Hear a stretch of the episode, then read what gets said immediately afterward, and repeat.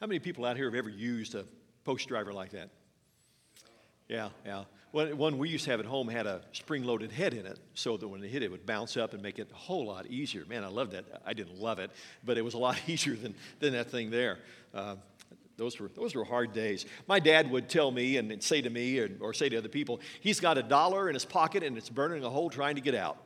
Any of you ever hear your dad say that to your mom? That dad said that a lot about us. We didn't, we didn't have an allowance on the farm because we worked on the farm. That's just what you did. There was no payment for us doing that. We lived there. That's what we did. If, if, uh, if we needed something, mom would buy it at the store. She would uh, get us the clothes we need. Most of the time, that was hand me downs, my three older brothers. So there wasn't always a real big need there. But if we wanted to have spending money, then we had to do something else. We had to put up hay for someone or mow somebody else's yard. And then we got the money we, we, we wanted needed to go do whatever we wanted to do. And man, it was just a case. When I had that dollar or two or three that I got from mowing a yard or putting up hay and I put it in my pocket, it was burning a hole waiting to get out. Man, I, I wanted to spend it. I really wanted to spend it badly. So we would go to the state fair every year up in Indianapolis, and there was Farmers Row, Tractor Row, and, and, and Dad and I and, and the brothers, we'd spend time just going up and down the road looking at new tractors. I didn't care so much about the big tractors. I wanted the little tractors that you could buy in the John Deere tent. So I had $6, had my $6 I got from mowing the yard, and I went and bought my John Deere tractors. I bought this back in 1963 or 4, something like that. I know some of you weren't even around then, but uh, I bought these eight tractors. There's eight of them in here, individually boxed. There's an 1892 Froelich, a 1912 Waterloo Boy, a lot of really neat tractors in there. And man, I was so glad to have the money to buy that. It may be worth a whole lot more money today, but at, at that age, $6 was a lot of money. And I was so glad to be able to have that to spend it. Now, things didn't get a lot better for me as I got older. I never did get to the place where I was really good with money. Ask my wife. She'll let you know. We got married, and uh, uh, she was working full time in an area hospital. I was a full time student at St. Louis Christian College. Uh, in the afternoons, when classes were done, I'd get with my friend Dan and Doug, and uh, we'd go up to the bookstore, and I would take a check and write a $10 check and cash it so we could go do something in the afternoon. We would go to Venture. Anybody remember Venture store? Yeah, a few of you do. Kind of like Walmart, Kmart kind of a thing. And we go in there, and, and I loved Bic banana pens. Do you remember, anybody remember Bic banana pens? Yeah, those are Bic banana pins. They were great. I have terrible penmanship, but I love Bic bananas. And so I'd cash $10 check. Deb would come home, and she would see that I had written out a check, and she said, where's the rest of the money? I said, I don't know. But look at these great Bic banana pins. I got adventure. And she simply did not understand my love for Bic banana pins. I mean, they were great. I had lots of those, and now they're all gone. Love for things minus our cash equals debt. Not always, but, but the principle still works that when we have money and we're buying things and we buy a lot of things and we have to borrow money to do that, we end up being in debt. And there are really a lot of great examples around us to show us about what debt's all about. The U.S. debt right now is $28 trillion. I can't even begin to imagine that kind of money, but it amounts to $86,000 per person. Right now, the, the, the, debt is so high that we're to the point where our taxes can e- cannot even cover the interest on the indebtedness that we have in the U.S. today. There's a debate in Congress going on right now about raising the debt ceiling uh, in order to be able to borrow more money so that we can pay our bills. We've learned that lesson, I think, from the government way too well. We really have. The median household income declined 2.9% from 2019 to 2020, and the, the, uh, the average weekly earning last year dropped 1.4%. Understand there's COVID, people lost jobs, the economy tanked, and, and that's understandable. But even at that, the average American family only saves $5.70 out of every $100 that they make, and sometimes even less. Yet the average credit card balance that's carried by Americans today is $5,525. If you never made another purchase on that card and you paid only the minimum amount, it would take 30 years to pay that card off, and the interest tacked onto that would be $15,000. See how debt just rolls, it, just increases. I read about a dad who's got his little four year old daughter in bed, and, and, and he likes to read stories to her at night, especially Bible stories. So he's reading the story about the prodigal son. You know the story. He, the young man gets his father's inheritance or gets his inheritance from his father, goes to a far land, he squanders all of his money, decides the pigs are eating better than he is. He thinks, I'll go home, and he does, and he apologizes to dad, and dad loves him and brings him back to his house. And so, this father who's reading the story to his daughter said, What do you think the lesson is here? And the little girl thinks about this for a while, and she finally says, The lesson is never leave home without your credit card. That's not the lesson, but that's what she got out of it. A good question for us to ask is Is debt unscriptural? Is going into debt unbiblical? Some Christians would say yes. And they would quote Proverbs 22, where it says, Just as the rich rule the poor, so the borrower is servant to the lender. Or they might quote the New Testament, where Paul wrote, um, Owe nothing to anyone except for your obligation to love one another. If you love your neighbor, you will fulfill the requirements of God's law. But if we study Scripture, we see that borrowing was at least practiced, if not even acceptable in the Scripture. In Nehemiah chapter 5, the prophet himself says, I myself, as well as my brothers and my workers, have been lending the people money and grain, but now let's stop this business of charging interest, stop usury. He said it's fine to let them borrow from us, but let's don't charge them interest in doing so. And Jesus said in Matthew 5, give to those who ask and don't turn away from those who want to borrow. Now, eh, we, we could take that too far and talk about debt and loans and those kind of things, but Jesus simply says if somebody wants to borrow something from you, let them have it, give it to them. It, perhaps the real issue here is that that Christians ought to be accountable, that we ought to be the people who are good at paying back loans. I mean, if, if we're borrowing money, then we should, we should do that well. The Bible says the wicked borrow and never repay, but the godly are generous givers. If anybody ought to be accountable to creditors, it needs to be Christians. We need to show the world that we are accountable with the things of the world, with what the world has given to us and, and the things that we use in the world. Well, debt may not be unscriptural and it may not be ungodly, but it can still ensnare us. It can become a, a major trap in our life. How does that happen? First of all, debt affects our finances.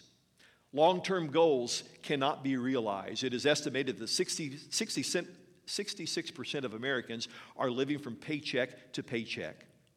Debt leads to late fees, it leads to bad credit reports, foreclosures, and even bankruptcy. One of the major causes of divorce in America today is indebtedness or money. It's also uh, uh, understood that almost one of 100 households will file for bankruptcy. So a debt affects it, it, affects our finances. It affects our families. Families that are in debt struggle. They have depression. There's is uh, uh, uh, arguments that take place. There's stress on the parents. So it affects finances. It, it affects families. It also affects our faith. Are you able to support various ministries in the church? I mean, are you, are you able to tithe weekly?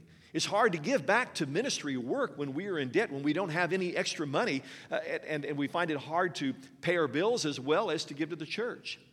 You've heard of the 80 20 rule that 20% do 80% of the work, 20% give 80% of the funds.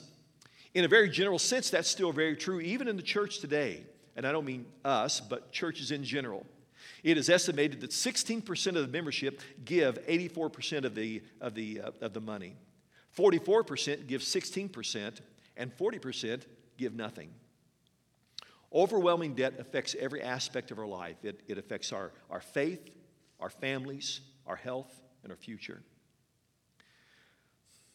Okay, we need to be honest about this and to come to grips with this. What really causes debt?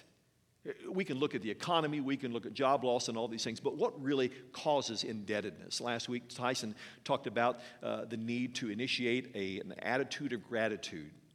And it's, it's, really easy to be grateful when God, who is generous, meets all of our needs. It's easy to do that. But, but gratitude can only find its full expression when that's coupled with contentment, when we learn what it is to be content. So let me ask you this morning are you content? Are you satisfied? Are you satisfied with what you have, with your station in life, with where you work, the car you drive, the clothes you wear, the house you live in? Are you satisfied with the size of your TV screen or the size of your, your cell phone screen? Are you content with your last vacation, your retirement portfolio? Are you content with your husband's hairline or your wife's hairdo? I mean, I still only have an iPhone 7. I don't know if I'm content or not. It's an iPhone 7. Come on. My motorcycle is a 2007 model. My pickup truck is, is seven years old. I've had these shoes for a year now, and it's been days since I changed my Facebook profile. Some of you people out there do that every 15 minutes. I have no idea why, but it happens all the time. Now I say to myself, you know, I think I'm content. I, I, believe that I am, I am satisfied. But Apple says, no, you need an iPhone 97. And, and uh, uh, the social media says, no, you need to make sure that when you put a post on Facebook, it's liked 5,000 times. Then you can be content. Popeye's Chicken says, you won't be content until you eat one of our sandwiches. I mean, the world around us, social media, everybody says you have no business being content because there's always more to have, more to get, more to become, more to go, things to do. Oftentimes, contentment's based on comparisons. How does whatever it is measure up to my brother in law's or my next door neighbor or uh, somebody else in my family or a friend? You know the old saying, we oftentimes buy things we don't need with money we don't have to impress friends or people we don't even like. And that's very true. I mean, we do that at times. Young people today, not all of them, but several young people today suffer from something called premature affluence. At 25, 26, 27 years of age, they want to be economically, financially, where mom and dad are right now at age 65. Well, mom and dad weren't that off, weren't that well off at age 25. It took 40 years to get there. Some people suffer from what um, our author on the book uh, Too Much called FOMO, the fear of missing out. You'll read a Facebook post, you'll see somebody took a vacation. I I need a vacation like that. Or you'll see that, that somebody has got a new SUV in their driveway. I need, I need an SUV like that in my driveway too. The fear of missing out drives us to anxiety, and we end up spending more money to meet that anxiety. There's always a danger to allow comparisons to dictate our contentment. My brother Tim, the next one older than I am, rides a, uh, a, Kawasaki motorcycle. My first motorcycle was a Kawasaki 800 Standard, and at that time he had a Kawasaki 1600 Classic. Well, on 4th of July, he came down to visit us when we were still in Anna, and we got on our bikes in the afternoon, took a ride going down the road. We stopped someplace away from the house, and Tim said, You want to switch bikes? You want to, want to ride this bike? I said, Yeah, that's, that's fine. So I got on his bike. My 800 standard, you get on it, hum, hum, hum. his 1600, it was awesome, I'm telling you now. So I threw my leg over the top of that Kawasaki, took him down the road, easy rider. Man, I was having a great time. We got back to the house, I got off that thing, and, and Tim said, Look, it's dangerous if you get on this because when you ride it, you're going to want a bike like that. No, no, it's no problem at all. I get home, I need a new bike. I need, I need a new motorcycle. I won't tell you what I did. you know, there, there are people that have and people that don't have, haves and have nots. And, and, and Gary Johnson wrote about that in the book Too Much about people that had and have not. And, and one of the people he described was, was Solomon in the Old Testament. Here's a guy that's got literally everything. You think that he would have been content, he would have been satisfied. In Ecclesiastes 1, he said, Look, I am wiser than any of the kings who ruled in Jerusalem before me. I, I have greater wisdom and knowledge than any of them. In the second chapter of that book, he said, I bought slaves, both men and women, and others were born into my household. I own large herds and flocks, more than any of the kings who, who lived in Jerusalem before me. I collected great sums of silver and gold, the treasure of many kings and provinces. I hired wonderful singers, both men and women. Had many beautiful concubines. I had everything. Look, I had everything a man could desire. First King says he had 700 wives of royal birth and 300 concubines. And in fact, they did turn his heart away from the Lord. Wow, look at that list wisdom, wine, work, wealth, women. And yet Solomon admitted, he said, Those who love money will never have enough. How meaningless to think that wealth brings true happiness. The more you have, the more people come to help you spend it. Sounds like winning the lottery, doesn't it? You've heard of people that won the lottery, they had cousins they didn't know they had. He said, So what good is wealth except perhaps to watch it slip through your fingers? Solomon wanted more and more, and the more he got, the less he was satisfied. The more he obtained, the less he was contented. There's another have not in Scripture. We read about him in Matthew, Mark, and Luke. The Scripture brings all these stories together, and he's titled The Rich Young Ruler. Today, we may look at this guy like um, a, Wall Street, a Wall Street banker, maybe an accountant, maybe a, a well paid lawyer, and he's got the, got the power suit on and the power tie on, got the Rolex watch and the fancy shoes, probably a limousine or a really nice sports car brought him to his place of business. Here, this power broker of Jesus' day comes up to Jesus, falls down on his knees, and he says, Good teacher, what must I do to inherit eternal life? And Jesus said, Why do you call me good? Only God is truly good. But to answer your question, you know the commandments. You must not murder, don't commit adultery, don't steal. You must not testify falsely. Don't cheat anyone. Honor your mom and dad. Yeah, teacher, I've obeyed all these things since I was young. And look at this. It says, look at the man. Jesus felt genuine love for him. I, I, I get the idea that Jesus is thinking, this man is so close. He is so close to eternity. If we can just move his sense of priorities a little bit, if we can just help him understand the value of the kingdom compared to the value of, of things, maybe he's going to be okay. Jesus said, There's still one thing you haven't done. Go and sell all your possessions, give your money to the poor, and you will have treasure in heaven. Then, after you've done that, come and follow me. Look at the text. At this, the man's countenance, the look on his face, it fell. He went away sad. Why? He was wealthy. He had the Rolex and he had the belt and he had the tie and the suit. He had the car. He had the house. He had all those things. He had many possessions. And he was crushed because he felt the call to follow God. But the worth of the world was worth more to him than the worth of the kingdom. And I suspect if we could see Jesus' heart, it was broken as well.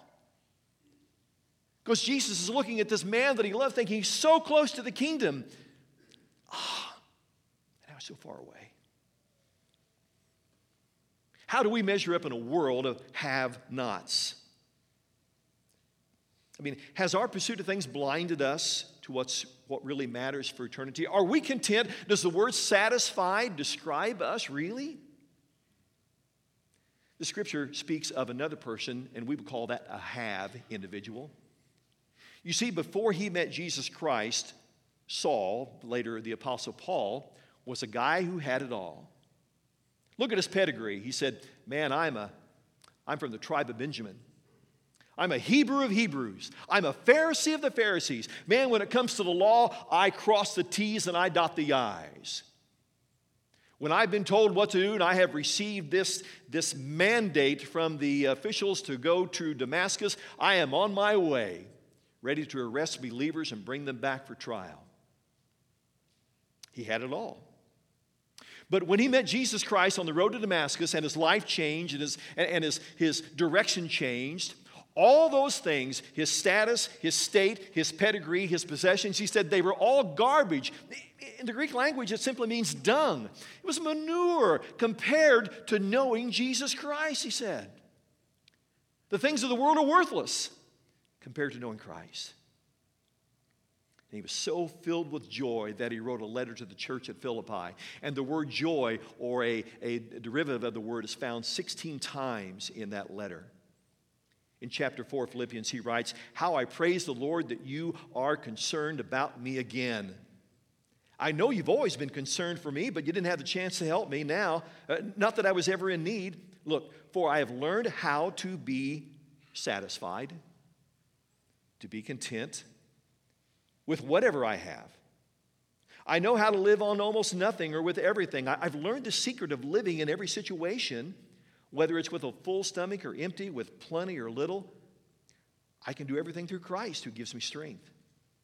Even so, you've done well to share with me in my present difficulty. As you know, you Philippians were the only ones who gave me financial help when I first brought to you the good news and then traveled on from Macedonia. No other church did this. Even when I was in Thessalonica, you sent help more than once. Now, as Paul is penning this letter, he is in prison in Rome in chains. Yet he said, I am more free than any other man. Truly, he learned to be content living with less in a land of more. He figured that out. How do we get to the place that we can admit that maybe we have too much? And I'm not making any judgments on anyone here today. It's just a question that we need to ask ourselves as we look at our station in life. Can we admit that we have too much? To do so means that we learn to be satisfied, that we learn to be content. My wife has a book called The Cozy Minimalist. I can't believe I even said that word. Uh, the author of the book said, Look, the things in your house, if, if you've not seen it, if you've not used it, if you found no purpose for it in six months, it needs to go out. I have to keep moving in the house. I'm afraid if I stay in one place too long, I'm out of there. To admit that we've got too much means that we agree with Paul when Paul said, I've learned. He said, I've become educated how to be content with whatever I have. I've learned the secret of living in every situation. I've learned to be at peace about this. Whether it's with a full stomach or empty, with plenty or little, for I can do everything through Christ who gives me strength. Now, remember, keep this in context. Because anytime we take a verse out of context, it's a pretext to a proof text. In other words, we'll make it try to say what it doesn't really say. People read this and say, Well, I can do everything through Christ who gives me strength. That means that I can pass this test. I can lose 10 pounds. I'll get that raise. I can do all these great things because it says I can do anything through Christ who gives me strength. But that's not what he's talking about. The context only applies to Paul's statement of learning contentment. That's all that that's all that it means. Paul simply said, by leaning on the power of the Holy Spirit, by learning to live in the Spirit, by trusting in Jesus Christ, I've learned that whether I'm hungry or full, whether I am strapped for cash or flush, it doesn't make any difference. I am content with whatever I've got, wherever I am. Can we say that? Is it possible that, that we can say that today? Or is our future, our look, our gaze always on something bigger, better, greater, and more? Uh, there's nothing wrong with goals. I'm not trying to, to, to talk those things down. There's, there's nothing, wrong, nothing wrong with having aspirations. But what's our motivation? What drives us? Is it so that we can build a stronger, better portfolio? Is it so that we can have another letter behind our name? Or do we look at opportunities as a way to serve God more and to bless others and to grow the kingdom? Let me finish up this morning by connecting the principle with practices that leads to real profit. So, how do we get out of debt? How do we escape the debt trap? Number one, develop a game plan. If, you, have got a piece of paper and you want to jot these things down, you can do that. That would be great. Develop a game plan. Number one, determine why you're in debt. I mean, did your income suddenly change? Has, uh, has COVID affected you? Uh, was there a job loss? What happened? Uh, uh has, has habitual overspending gotten you into trouble financially? Are you an impulse buyer? You know what an impulse buyer is? I have a pulse, therefore I buy. That's, that's how a lot of people live. Determine the cause of your indebtedness and get a grip. Get a grip on it. Number two, find out where you are. How much money do you owe and to whom do you owe that money? You need to know exactly who you owe so you can develop a game plan out of that. Research the accuracy of your credit report. Is it, is it accurate? Don't open new credit card accounts. People do this because they want a quick fix, they feel better. Don't, don't do that. Get rid of the credit cards if you can. Stop going deeper into debt. That's number three. Stop spending money you don't have. Before you can get well, you've got to stop the bleeding. I, I found some really interesting statistics about this. Did you know that if you gave up potato chips at lunch, you would save $176 a year and generate a retirement savings of $10,483 in 20 years at 10% interest. You would also lose 10,000 calories every year, and that, that's a good thing. Giving up two donuts a week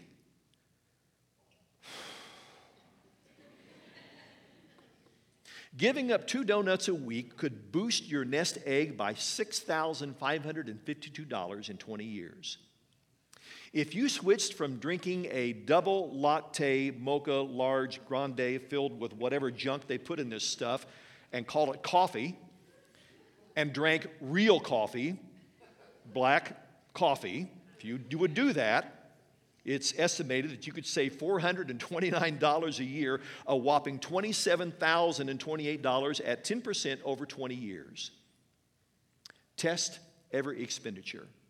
Don't leave any sacred cows out there. ask yourself the question do I really need this? And yes, there is a huge difference between what we need and what we want. Number four, make a spending plan. Guidepost magazine told about a lady by the name of Mary Hunt. She was $100,000 in debt. She developed a, a very simple spending plan for getting out of debt called the 10 10 80 plan. 10%, first of all, goes to God. The first check that she wrote went to God. I don't know how many of you are in the habit of doing this, but let me encourage you to do this, even if you think that it's financially hard, if not impossible. Sit down and write out your first check of the week as you're offering to God. Watch God not make you rich, not bring in a million dollars, anything like that, but watch Him help you meet your needs. Trust Him, test Him in this. The second 10% that she gave went to savings. The last 80% went to debt reduction and to the amount of money she needed to live on. She got out of debt. Figure how to spend only what you must in order to use the rest to pay off debt and to get rid of those high interest credit cards. Number five, learn to budget. Have a plan for saving and for, for giving and for spending. One way you can do this is to spend less than your income. You got to do that. It's, it's estimated that many Americans live on 110% of their income. The, the U.S. Uh, Department of Transportation did a, a, research study here years ago on the cost of running red lights. You know, the cost, which would be automobile accidents and medical bills. They discovered that $7 billion a year went into cost recovery of people running red lights. And they only saved 50 seconds by doing so. How many, how many financial red lights do we run when we spend money we do not have? And the second thing is this determine true needs. Establish your goals to adjust your spending so your money first goes to priorities. Again, not to, not to foolish spending. Both of these require a rethinking of how we spend our money. One of the things that just absolutely amazes me, and I'm so grateful for the, the, the project in town, the, the uh, poverty initiative called Core Community, and a lot of you know about this, some of you even are, are, working within that organization, is the change that happens to the people that are in Core Community because of their change of thinking, how they think about money and how they think about debt and poverty. Uh, Patrick Miller, who is the overseer of the program, he wrote, though Core Community launched only 16 months ago in the middle of COVID, We've already seen, listen, a collective debt reduction among our graduates of more than $21,000, a net income increase of more than $9,000. To get from poverty to middle class is an increase of 200% of income. That's incredible. Core leaders, those who have graduated, have purchased homes, started college, regained custody of children, found living wage jobs, and provide tremendous support and encouragement to each other as they meet these goals and many other goals. Their thinking has changed, their way of thinking about money itself has changed. And, folks, this is in a Christian environment. There's uh, Christian principles that are put into place when the, the folks in our classes meet together. This is not some uh, secular program, this is based on the Bible based on understanding who we are and whose we are and what we can do with what God has given to us. It's an incredible victory that we see. Develop a game plan. The second big thing is this get some help. Ecclesiastes 4 says, Two are better than one because they have a good return for their work. If one falls down, his friend can help him up, but pity the man who falls and has no one to help him up. If you're in debt, find someone else who has gone through crippling debt Get counsel, advice from them, direction, because if they've gone through crippling debt and now they're out of that, then there's something they have done, something they've used that helped them do that. Talk to those individuals. Make use of resources that we have here at the church. There's Financial Peace University that's meeting right now, Core Community. There are plenty of books back in our library by David Ramsey and others that talk about how to get out of debt and, and, and how to have a different appreciation for the gifts God has given to you. Whatever you do, develop a plan and get started. Every Christmas or Father's Day or birthday, Deanne will ask me what I want for my birthday, what I want for Father's Day. And I'll say, Well, Deanne, there's this, this new Ryobi tool that I would really like to have. And Deanne will say, Plenty tools. I, Deanne, there's this there's shotgun out at Buckeyes I'd really like to have. And she said, Plenty guns. You know, she never says plenty purses or plenty shoes. It's always plenty tools. Don't know why that is. And then I think of what David said in Psalm 23. You know the verse. The Lord is my shepherd. I've got everything that I need. Wow. The Lord is my shepherd. He's my guide. He's my counsel. He's my rock. He's my source. He's my provider. He's my generous father. There is nothing else in the world that I need. Oh, yeah, I, I, know I do need to eat to, to stay alive. I need clothes to wear. I understand those real needs. But when it comes to everything else that we think that we have to have in order to survive, that we think we have to have to be accepted in this life, David said, No, the Lord is your shepherd. He's all you really need. And those words are echoed, they're backed up, they're, they're given foundation by what Peter said in 2 Peter. By his divine power, God has given us everything we need for living a godly life. Everything that we need to do it right, to make the right decisions, to make the right choices, to do the right judgments are given to us by God. We've received all of this by coming to know him, the one who called him to called us to himself by means of his marvelous glory and excellence. And because of his glory and his excellence, he's given us great and precious promises. These are the promises that enable you to share his divine nature and to escape the world's corruption. Look at this caused by what we want, caused by human desires real contentment, true contentment, being satisfied with who we are, what we have, everything else can only be found in Jesus Christ. Paul said, I've learned the secret of satisfaction. Whether I've got a lot or don't have anything, whether I'm, I'm hungry or I've got a big plate, I can be content because I know that my Lord Jesus Christ is greater than any of those things. This morning, maybe you are, you are struggling a little bit with the priorities in your life. And you've been searching for something that will give you some type of meaning, something that will fill the void that's there. I can guarantee you, you can pour it in and pour it in and pour it in from this world, and that hole will never fill up. It will never fill up. But you put Christ in there, and it'll overflow.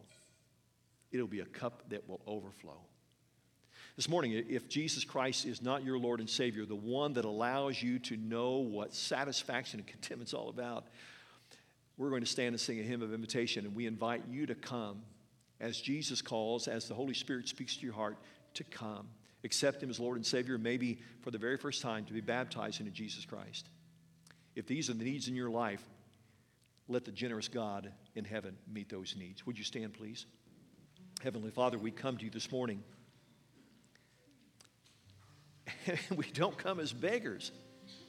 But Father, we come as heirs, recipients, those being prepared to receive the glories of heaven.